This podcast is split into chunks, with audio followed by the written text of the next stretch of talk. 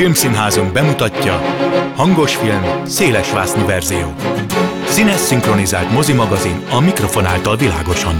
Kimaradt jelenetek, extrák, színésztablók hangban. Igen, úgy is lehet. Tessék! Hangos film, szélesvásznú verzió. Jó napot kívánok a szerkesztő műsorvezető Tímár Ágnes köszönti Önöket. A mai adásban folytatjuk a beszélgetést a valós, illetve a fiktív pápákról szóló filmekről. Olyan alkotásokon keresztül ismerhetjük meg második János Pál, 12. Pius vagy éppen Ferenc pápa személyét közelebbről, mint a Karol, az Ámen vagy a Két pápa című filmek. Vágjunk bele! Mozgóképizmus. Filmek politológus szemmel. Pár Ádám történész politológussal, a Méltányosság Politika Elemző Központ munkatársával a múlt héten már beszélgettünk második Gyuláról, az utolsó katonapápáról, az Agónia és Extázis című alkotás kapcsán, valamint szóba került a Legyetek jók, ha tudtok című örök kedvenc is. Innen folytatjuk ma a válogatást. Nagyot úrunk időben, mert hogy most a 20. századdal uh-huh. folytatjuk a történetet. Szerintem, hogyha valakinek azt mondanád, hogy mondj gyorsan egy pápát, akkor még mindig második János Pál uh-huh. pápát mondanák, pedig hát amióta ugye nem ő a katolikus egyház feje, amióta nem él mondjuk így, már a kritikai hangok is megjelennek, hogy egyébként ő nagyon keményen betartatta azokat uh-huh. az erkölcsi elvárásokat, ami egyébként a modern korban pont, hogy akár mondjuk egészségügyi okokból szempontból is uh-huh. hátrányos volt, de a lényeg az, hogy a Karol az ember, aki pápa lett című film, amelynek egyébként készült folytatása is, mert ez egy regényből született, amelynek meg már az volt az alcíme, hogy a pápa, aki ember mhm, maradt. Uh-huh. Uh-huh. De mi most az első filmről beszélünk, mert hogy az pontosan azt mutatja uh-huh. be, hogy a második világháborútól hogyan jutott el odáig, hogy végül is ő pápa lett. Ez egy tévéfilm, a tévéfilmeknek egyébként a jellegzetességével, de azáltal, hogy ugye ezt a, a lengyel filmesek csinálták meg, szívesen nézi az ember, mert hát számukra hazai. Ez valóban így van, tehát az rendkívül nagy büszkeséggel töltött el a lengyeleket, mikor Karol Wojtyla személyében lengyel embert választottak pápának, hiszen ugye ez nagyon gyakran egy ilyen itáliai klubnak számította a pápaság. Nagyon sokáig a pápa az egyszerűen egy itáliai fejedelemnek számított, aztán pont, és másodszorban katolikus egyházfőnek, de hát itt a 20. században nyilván az olasz egység után, meg a lateráni egyezmény után, mikor létrejött valóban a Vatikán, meg ugye azáltal is, hogy a katolicizmus súlypontja eltolódott, más kontinensek felé azért nagyon sok minden ezzel megváltozott. Tehát lényeg az, hogy Karol Wojtyla pápa lett, a nagyon kevés nem olasz pápa közül, és még a lengyel kommunista párton belül is voltak olyan emberek, akik büszkeséget éreztek, hogy egy lengyelt választottak pápává. Persze azt nem sejtették, hogy azért Vojtila majd az erkölcsi tekintélyét arra fogja felhasználni, hogy hát kicsit keményebben fogalmazzon a vasfüggönyön túli rendszerrel szemben. De hát itt még az első részben azért a civil ember, tehát nem papi pályára ment Vojtillát láthatjuk, aki a második világháborúban egy kőbányában dolgozik, így ússza meg, hogy németországi kényszermunkára hurcolják el. Egyébként részt vett a lengyel ellenállásban. Ugye a lengyel ellenállásnak a katonai, politikai mellett volt egy kulturális vonala is, hiszen a náci Németország úgy képzelte a lengyel kormányzóság jövőjét, hogy ott a népet teljesen tudatlanságban fogják tartani, ezért be is záratták az összes iskolát, és a színházakat is, na és akkor Vojtilláék szerveztek a barátaival egy föld alatti színjátszó társulatot. Láthatunk is ebből a filmben nem egy részletet, például amikor a gestapo váratlanul kiszáll hozzájuk, és akkor gyorsan el kell tüntetni a díszleteket, és hát úgy állítják be az összejövetelt, hogy ez teljesen egy baráti összejövettel. Sőt, egy eljegyzés. Sőt, egy, e- sőt, egy eljegyzés. A barát, az akkori, hát a lány reményei szerint leendő feleség. Igen, igen, igen, igen, természetesen, mert hogy Karolnak van egy ifjúkori szerelme, aki aztán persze végül is ugye máshoz megy hozzá. Karolnak sikerül elkerülni a németországi elhurcolást. Egyébként van egy zsidó barátja is, aki szintén szerepel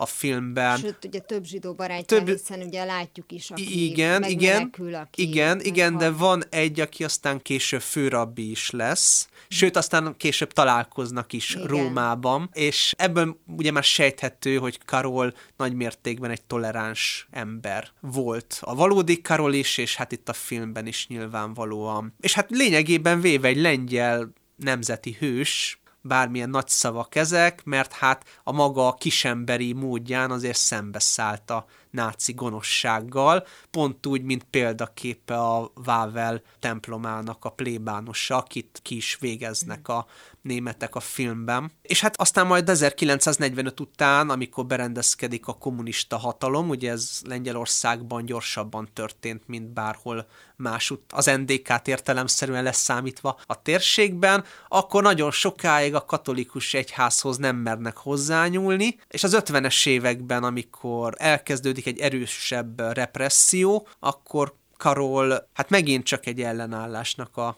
közepén találja magát. Így kerül barátságba Visinski bíborossal, érsekkel, aki aztán később majd az ő támogatója lesz, és tényleg van közöttük egy atya-fiú viszony. Tehát összességében véve a film nagyon jól ráfókuszált az életének a csomó pontjaira, és hát mondjuk meg őszintén, hogy azért kevés pápát tudnánk mondani, akinek az ifjú korát ennyire mélyen földolgozták filmen, akár tévéfilmen. Ez azért mutatja azt, hogy Karol Vojtilának tényleg volt egy kisugárzása, nem csak a pápai hivatal miatt, hanem volt egy személyes kisugárzása is. Ha azt mondom, hogy időrendben haladunk, akkor jöhetne ugye 16. Benedek, de annyiban maradnék még a második világháborúnál, hogy az Ámen című filmet azt ugye nem hagyjuk ki a, uh-huh. a sorból, és főleg azért kapcsolódhat ugye a Karol című tévéfilmhez, mert ugye amíg itt látjuk pontosan azt az ellenállást a náci rezsimmel szemben, amelyet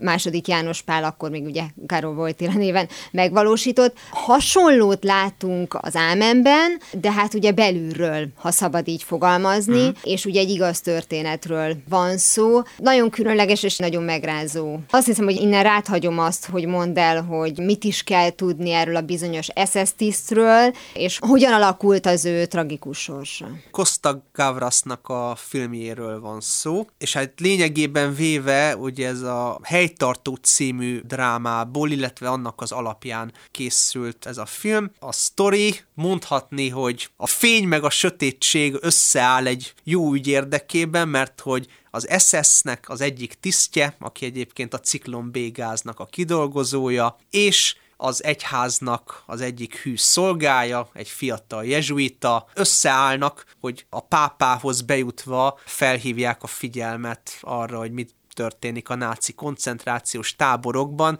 illetve a pápát rávegyék arra, hogy ítélje el nyilvánosan, rádióbeszéden keresztül, határozottan és egyértelműen, és mindenki számára a népírtást, és ennek a missziónak a stációit követhetjük nyomon a filmen. Na most 12. Pius a pápa ez időtájt, akiről hát tudni kell, hogy ha van olyan pápa, akinek a tevékenysége a modern korban erőteljesen vitatott, az 12. Pius, ő Németországban volt diplomata, a Vatikán megbízásából, meglehetősen Németország csodáló volt, ahogy azt visszaemlékezésekből lehet tudni, és hát természetesen meglehetősen antikommunista érzelmi, mondjuk ez utóbbi azért olyan nagyon csodálkozni nem kell persze, de hogy hajlamos volt ő úgy felfogni a második világháború idején, hogy a náci Németország és a bolsevizmus vívja a halál tusáját,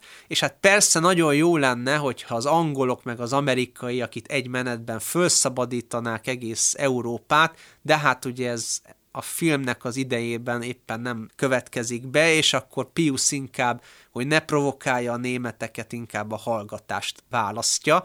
Egyébként azt hozzátenném, hogy azért Pius és általában a katolikus egyház és a vatikáni papság Pius tudtával is nagyon sok üldözöttet rejtegetett, tehát azért nem igaz az, hogy ő nem tett úgymond semmit, csak hát a nyilvános és egyértelmű határozott felszólítás nem volt meg. De szerintem egyébként Pius személyénél még egy fokkal érdekesebb, hogy itt az egész vatikáni adminisztráció bemutatásra került, tehát az Ámen azért zseniális én szerintem, mert bemutatja azt, hogy itt messze nem arról van szó, hogy van egy ember a Vatikánban, és úgymond ő dönt mindenről, hiszen itt van például a fiatal jezsuitának az édesapja, aki a pápa udvarmestere, egy itáliai arisztokrata, aki nagyon közel áll a pápához, és ugye van egy ilyen beszélgetés, amikor megkérdezik tőle, hogy, hogy milyen a viszonya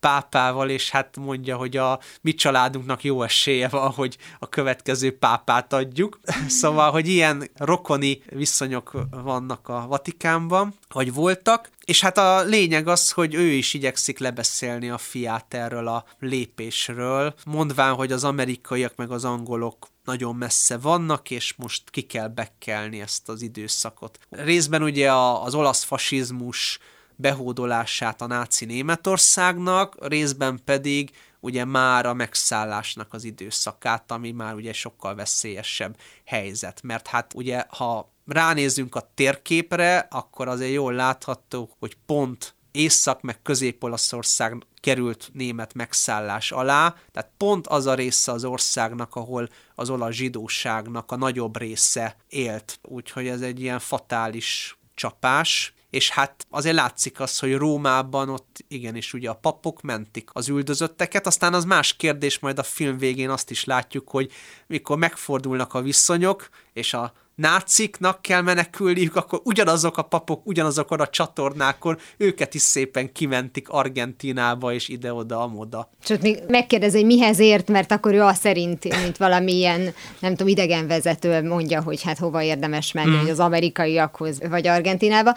Mi most ugye a pápákra összpontosítunk a filmeken keresztül, tehát a kérdésem az 12. Piusra fog vonatkozni, de zárójelben azért azt elmondanám, mert aki nem ismeri a filmnek a történetét, ugye, ahogy te is mondtad, a Ciklon B-nek a feltalálója, kitalálója, ez a bizonyos Gerstein nevű SS tiszt, de ő a vizek tisztítására, a tifusz igen. megakadályozására igen, igen. hozta létre, és amint megtudja, hogy ezt mire használják, onnantól kezdve ő maga próbálja szabotálni, és ezért keres kapcsolatot ugye ugye például a Vatikánnal, mert azt hiszi, hogy segíteni fog. Egyébként a jezsuita pap karaktere fiktív, ezt el is mondták, de ez azért volt fontos, mert nagyon sok pap uh-huh. valóban segített, és őket összefoglalandó játsz el Matthew Kasovic. Én nem tudom, hogy ennek van-e üzenetértéke, hogy egyébként egy francia zsidó származású színészel játszatják el a katolikus papot, uh-huh jelezvén, hogy ennek az egésznek semmi jelentősége, uh-huh. mert hogy itt eleinte ugye a fogyatékosokan próbálták ki a ciklombét, és akkor Hát többek között Gersteinnek az unokahugával. Igen, igen, tehát, hogy még ráadásul ilyen kapcsolat is van, és, és ez például ugye nem fiktív.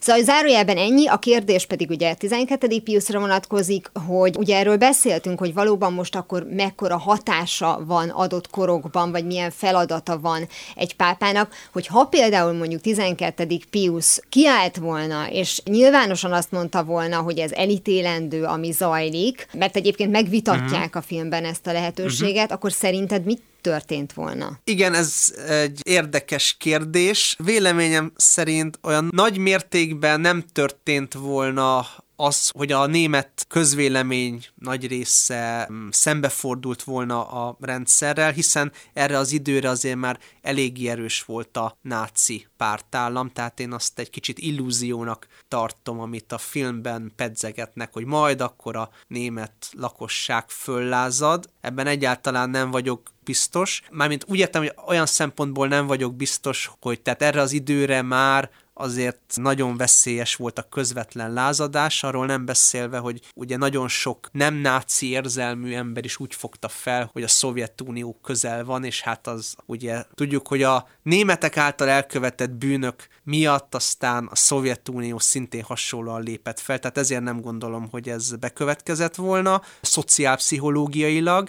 Olyan szempontból viszont lett volna egy üzenet értéke, hogy a pápa egyértelműen és nyilvánosan elit megítéli és megbélyegzi azokat a szervezeteket, személyeket, államokat, amelyek részt vesznek a népírtásban. Szóval inkább a pápaságnak magának lett volna ez egy fontos lépés. Hát meg egyébként egyfajta üzenet értéke lett volna, bár én nem szeretem ezt az üzenet szót, de lett volna egy olyan értéke, olyan funkciója, hogy egyfajta szolidaritást jelentett volna ugye a zsidóság, és általában véve ugye mindazok felé, akik a náci uralom alatt koncentrációs táborban sínlődtek és elpusztultak, de hát ugye ez nem következik be a filmben. Egyébként azt mondjuk el, hogy Gernstein azért is gondol arra, hogy a pápához kell fordulni, mert hiszen ő maga egy katolikus családból származik, és a vesztfáliai püspöknek sikerül ugye megállítani az eutanázia programot. Egyébként ez teljesen valós a filmben, szóval ez nem hmm. egy fiktív dolog, tehát von Gallen vesztfáliai püspök leállítatja az eutanázia programot, de hát nyilvánvalóan azért a zsidóság kiirtása az egy más fajsúlyú koncepció volt Hitlerék számára, szóval az valószínűleg nagyon nehéz lett volna az egyháznak megakadályoznia. Főleg ugye mondom még egyszer, hogy itt már a második világháború időszakában. Tehát előtte, 30-as években, igen, akkor még a német társadalomnak lett volna esélye, hogy föllépjen a náci rendszerrel szemben. A világháború alatt már erre eléggé kevés volt az esély. És akkor most haladunk úgy időrendben, hogy vissza a második János Pál pápa halálához. A következő filmünk az tulajdonképpen uh-huh. ezzel kezdődik, pápa választástól pápa választásig. Ez a bizonyos két pápa, amiben ugye 16. Benedek és Ferenc pápa uh-huh. többszöri találkozása és beszélgetése látható. Anthony Hopkins és Jonathan Price játszák uh-huh. zseniálisan. Ezt, ezt szerintem nagyon fontos kiemelni, hogy szerintem fantasztikusan jók uh-huh. mind a ketten. És én amikor másodszorra néztem meg, akkor uh-huh. őszintén szólva jobban tetszett tetszett. Uh-huh. És van annyiban egy kis csalás is ebben a, a két pápa címben, hogy nem ismerjük meg mind a kettejüknek a múltját, hanem alapvetően ez Ferenc pápának a múltjára összpontosít, és mondjuk mind a kettejüknek a, a jelenére, de mindezzel együtt ugye 16. Benedeket is megismerjük. Nem tudom, hogy te hogy gondolod, hogy ennek volt egy olyan szándéka a rendező részéről, hogy annyira sokat lehetett addigra már hallani ugye a 16. Benedeket ért vélt vagy valós vádakról, ugye most hivatalosan az az álláspont, és én ebben nem kételkedem, hogy ő ugye 14 évesen kötelező jelleggel csatlakozott uh-huh. a Hitlerjugendhez, és az ő elmondása szerint ellenben egyetlen találkozóra sem ment el. Szóval, hogy szerinted miért volt ez a döntés, hogy a történet azért alapvetően inkább Ferenc pápára összpontosult? Valószínűleg azért, mert Ferenc páp, hogy önmagában véve egy, hát filmes szempontból egy izgalmas figura, és egy nagyon sokoldalú ember volt fiatal korától kezdve, míg Ratzinger pedig alapvetően egy teológus, tehát egy tudós, és ebben a filmben is picit rájátszottak az élet idegen tudósnak a karakterére Ratzinger alakjában, illetve a népszerűségre törekvő és a népszerűséget szerető Ferencnek az alakjára, de alapvetően azt gondolom, hogy azok a kritikák, amelyek azt mondták, hogy itt Ferenc pápa számára lejt a pálya, kicsit túlzottak voltak. Alapvetően a filmben a fiktív meg a valóságos elemek keverednek egymással. Nyilván valóan nagyon sok minden nem úgy történt meg, mint ahogyan az megtörténhetett, de hát itt eleve arról volt szó, hogy a két pápának az egymáshoz való viszonyát kidomborítsák valamilyen módon, szóval a fiktív elemek ezt szolgálták. A másik dolog pedig, ami miatt nem gondolom, hogy Ferenc számára lejtett a pálya, hogy azért bemutatták azt is, hogy neki is van egy kis fekete pötty uh-huh. a mhm. múltjában, amikor az argentin katonai hunta idején, 1970-es évek végén, 80-as évek elején nem tett meg mindent az alárendelt jezsuiták védelmében, és ugye látjuk is a filmben, hogy számos ellenzékit katonák elhurcolnak, és brutális módon kivégeznek, Egyébként ennek is van egy magyar vonatkozása, ugye magyarokkal mindenütt találkozni a világban. Egy Jálcsik Ferenc nevű jezsuita is Ferenc pápa alá tartozott, a hunta börtönbe zárta, és ő is szerepel a filmben, mikor bevágják az argentin jeleneteket Ferencnek az életéből, illetve hát akkor még Bergogliónak az életéből. Szóval ugye én egyáltalán nem gondolom azt, amit mondtak, hogy itt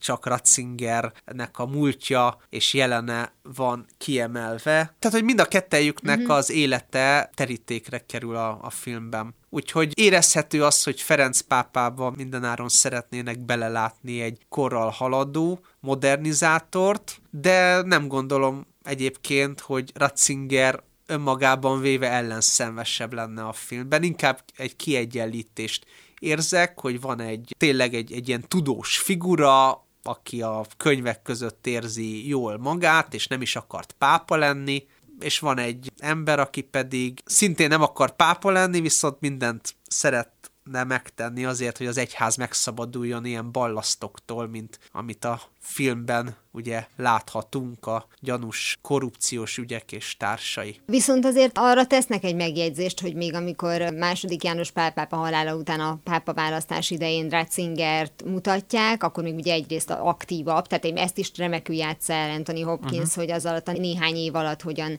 épül le a kora meg a betegsége miatt is, és azt mondják ugye ott a várakozó püspökök, hogy vele az a gond, hogy ő pápa akar lenni. Uh-huh. Ugye amikor mutatják a pápa választásnak a, a képeit, és látod a, a tömeget, ahogy nézik, hogy milyen színű füst Aha. érkezik, és ugye a fehér füstnél mindenki ilyen ez, pedig valójában nem tudják még Persze. akkor, hogy ki a pápa majd ezt ugye egy meccsel összevágva, Aha. ugyanazt a vallásos érzületet látva az emberek szemében, várva a gólra, majd uh-huh. a gólöröm kapcsán, de ott már fontos, hogy kilövi a gólt. Igen, hát persze, nyilván ugye a futballnak és a politikának és a vallásnak van ugye egy erős összefonódása mondjuk Latin Amerikában, ahonnan Bergoglio érkezett a Vatikánba, tehát egy picit talán még erre is utalt ez a jelenet a filmben. Még egy valós pápánk van, akire azért érdemes kitérni, mert a film az nyilvánvalóan nem ő rá összpontosít, mm. viszont mégiscsak nagy hangsúlyt kapott, sőt, a rendezői változatban kicsit még nagyobbat, amikor újra és újra vágta Coppola, a Keresztapa 3-ról van szó, amikor is ugye első János Pál pápa volt a katolikus egyház feje. Mondhat, hogy 12. Pius, aki a leginkább megosztó, de hát még mm. első János Pál pápának sem olyan jó a marketingje. Hát attól függ milyen körökben, mert első, első János Pál pápát konzervatív oldalról szokták bírálni. Ő volt a Vatikán történetének az egyetlen munkás származású pápája, és ő nagyon kemény reformokat tervezett, hát rossz nyelvek szerint, most ez igaz, nem igaz, ezen most lendüljünk túl, a halála is összefüggésben áll ezzel, hogy ő nagyon ki akarta tisztítani a Vatikán pénzügyi viszonyait, és ez nem tetszett néhány üzletembernek, aki derékig benne volt a Vatikáni banknak a stiklieiben. Na és ugye a keresztapa is rájátszik erre, tehát ahogyan a keresztapa kettőben láttuk a kubai maffia állapotokat Fidel győzelme előtt, úgy itt pedig látjuk, hogy a maffia hogyan próbál gazdasági csatornákon keresztül belépni a Vatikáni bankba, és hát ugye a film az művészi alkotás és nem a valóság, tehát itt egészen nyíltan beszélnek a pápa haláláról, ami még egyszer mondom, hogy ez egyáltalán nem biztos, sőt, nagyon biztos, hogy nem, de hát ugye a találgatásoknak mindig van egy táptalaja. Zárásul, és ezzel be is fejezve ugye a beszélgetést, azért megemlítek néhány címet, hmm. ami viszont fiktív pápákról szól, mert hát maga a pozíció az annyira érdekes, hogy ez meg tud ihletni alkotókat. Paulo Sorrentinonak az Ifjú Pápa hmm. című zseniális sorozata, majd a kevésbé sikerült új pápa sorozat is ugye erre erre mutat rá, és tulajdonképpen a Vatikánnak a működését nagyjából megismerhetjük belőle. Érdemes még talán az angyalok és démonokat kiemelni, ugye uh-huh. Dan Brown regényéből készült Ron Howard filmje, Robert Langdon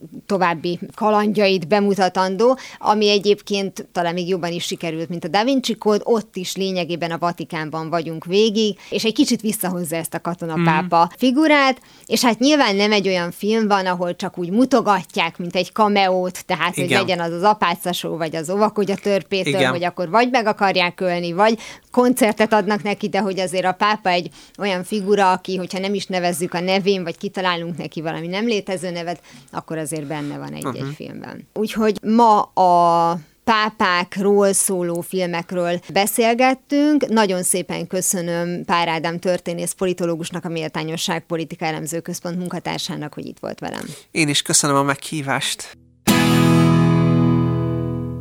Ez volt már a hangos film széles vásznú verzió. Legközelebb ismét szombaton délután fél kettőtől várom önöket, természetesen a korábbi adásokat, ahogy a mait is hamarosan megtalálják archívumunkban, valamint podcastként. Kövessenek minket a Facebookon, és ha még nem tették, iratkozzanak fel YouTube csatornánkra. Köszönöm a figyelmüket, a szerkesztő műsorvezetőt Tímár Ágnest hallották. Viszont hallásra!